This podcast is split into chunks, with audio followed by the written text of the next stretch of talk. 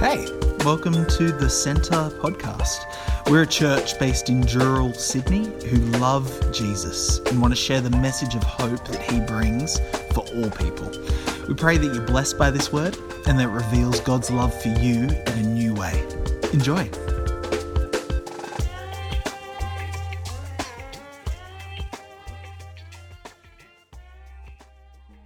Mark 10 32 to 45. Jesus predicts his death a third time. They were on their way up to Jerusalem with Jesus leading the way, and the disciples were astonished, while those who followed were afraid. Again, he took the twelve aside and told them what was going to happen to him. We are going up to Jerusalem, he said, and the Son of Man will be delivered over to the chief priests and the teachers of the law. They will condemn him to death and will hang him over to the Gentiles, who will mock him and spit on him, flog him and kill him. Three days later, he will rise. The request of James and John. Then James and John, the sons of Zebedee, came to him. Teacher, they said, we want you to do for us whatever we ask. What do you want me to do for him? He asked. They replied, Let one of us sit at your right and the other sit at your left in glory.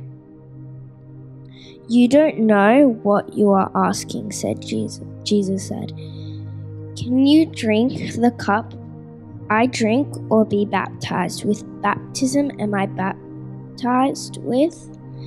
We can, they answered.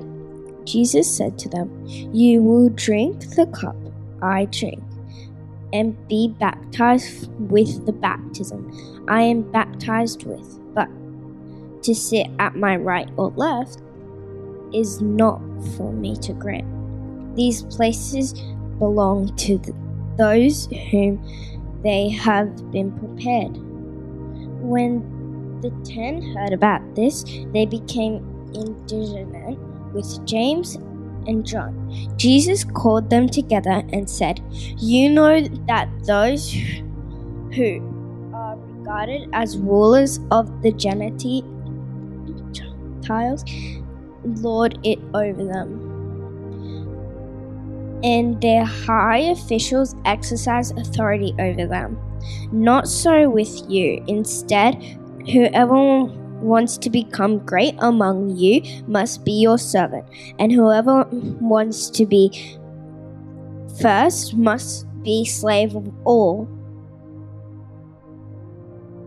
For even the Son of the Man did not come to be served, but to serve and give his life as ransom for many.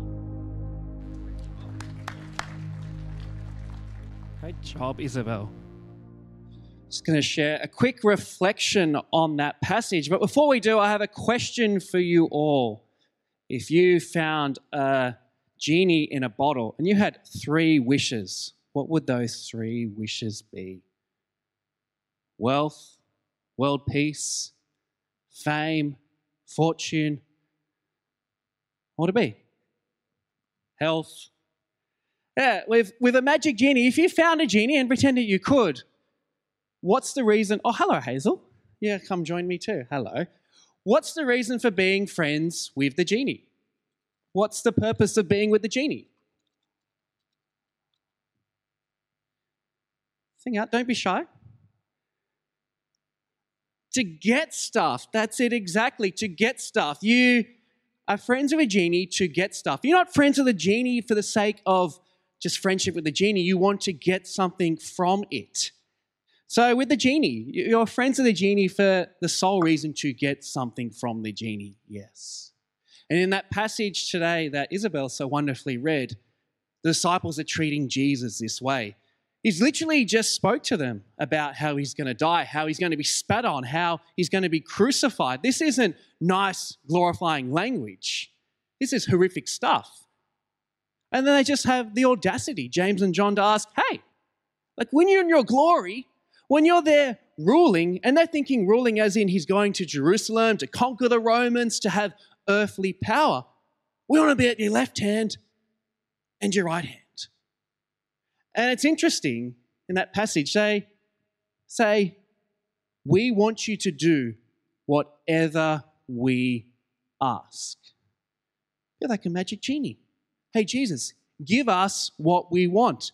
We want power. We want authority. We want to be known. What does Jesus do? He asks them a question. And that question is it says here, Can you drink the cup I drink, or be baptized with the baptism I am baptized with? They say, Yeah, yeah, yeah, sure, we can. But they're thinking cup as in that famous passage, Psalm 23, the Lord is my shepherd, I shall not want. And then when um, the psalmist is singing about what God does, part of the riches and pleasure he gets is his cup overflowing. They're thinking cup like, oh, sweet, Jesus is going to offer us a cup, a cup that's going to make us wealthy. When they're thinking baptism, they're not thinking a baptism of judgment. They're thinking of judgment against the enemies, the Romans. Herod. All enemies. Jesus talking about something deeper. And as the boys were sharing up on stage, it's a reminder that all of us need to be servants. Jesus tells them, hey, this is what I've come to do. Whoever wants to be great among you must be a servant. Whoever wants to be first must be slave of all. For even the Son of Man did not come to be served, but to serve and to give his life as a ransom for many. Some powerful language there. Uh, in, in modern day leadership, it's quite common to talk about being a servant leader to serve the people around you. But back then, that's unheard of. There was a, a Greek orator back in those days called Dio Chrysostom and he said that if you had a slave, you're a slave master, you were free to whip your slave, to kill them, to do whatever you wanted to that slave. And here is Jesus saying, in this context of a, of a world where if you're a slave, you're a second class citizen, your slave master could do whatever you want, you are to be a servant. You're to be a slave. There's a, an irony in Mark's gospel that the only people to be at Jesus' right and his left are the criminals on the cross. That, that's what following Jesus looks like. It's not about power, it's not about prestige, it's about service. As the kings of the Gentiles, or the rulers of the Gentiles, as Jesus tells his disciples, hey, they, they rule over each other, they oppress each other, but not so much you. Now, it's easy for us here some 2,000 years later to look at James and John and go, man, what idiots. What were they thinking? How stupid. Although, see the response of the 10 disciples. They're indignant, they're angry because they think they've missed out on their shot of asking Jesus for power and authority. But in a way, Mark's gospel, it's like a mirror. And as we hold the scriptures up, it reflects back upon us. For there are times where all of us are James and John where we use Jesus to get our own slice of power, our own slice of authority, our own slice of just this little power trip that we want. And we may not think it, but we think of Jesus as this magic genie that if I just rub him the right way, if I pray the right prayers, say the right things, I will get what I want. What's Jesus tell us to do? Those words.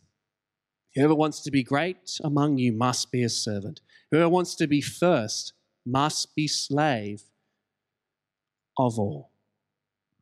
This is the type of glory Jesus was talking about. And if we all adapted this attitude, we serve each other, we don't try to lord over each other, how much better would the world be? How much more of Jesus would we reflect? It's a great privilege to have the Solomon Islands team here. It's a great privilege that we are able to be your servants. And I pray that all of us can adopt that attitude. to be like Jesus. Didn't come to serve, didn't come to be served, but to serve and to give his life as a ransom for many. As we just finish off, I want to read the words from 2 um, Philippians chapter 2. It says this is beautiful reminder of what servantship to Jesus looks like. This is Paul here writing to the church at Philippi, and he says about Jesus in your relationships to one another, have the same mindset as Christ Jesus, who, being in the very nature God, did not consider equality with God something to be used to his own advantage. Rather, he made himself nothing by taking the very nature of a servant, being made in human likeness, and being found in appearance as a man, he humbled himself by becoming obedient to death, even on a cross. Jesus Christ himself, who's equal with God, didn't use that for his own advantage. How much more should we? Let's go out into our days, into our weeks, into our workplaces, into our homes, and perhaps we should ask the question of each other How may I serve you? Instead of How can you serve me? Let me pray for us, friends. Lord, we just thank you for these words in Mark's gospel that really are a mirror into our own lives, where we use you as a genie to get power and authority in this earthly kingdom. But ultimately, Lord, you point us to a greater glory. A glory, Lord, that's not found in this time and space, but in the kingdom that is to come. And Lord, I pray now as, as your representatives, as your ambassadors, Lord, that we can be those that servant, Lord, to reflect you, to recognize that to be great, we must become a slave. To not, we are not people who are to be served, but to serve. And so we give you thanks that you gave your life as a ransom for all of us. So we thank you for this in Jesus' name. Amen. Thanks so much for joining us. Don't forget to rate and subscribe to help others discover this channel. Check out the description if you want to find out more or get in touch with us at the Centre Dural. But in the meantime, praying for God's hand over you as you continue to step into everything Jesus has in store for your life. Be blessed.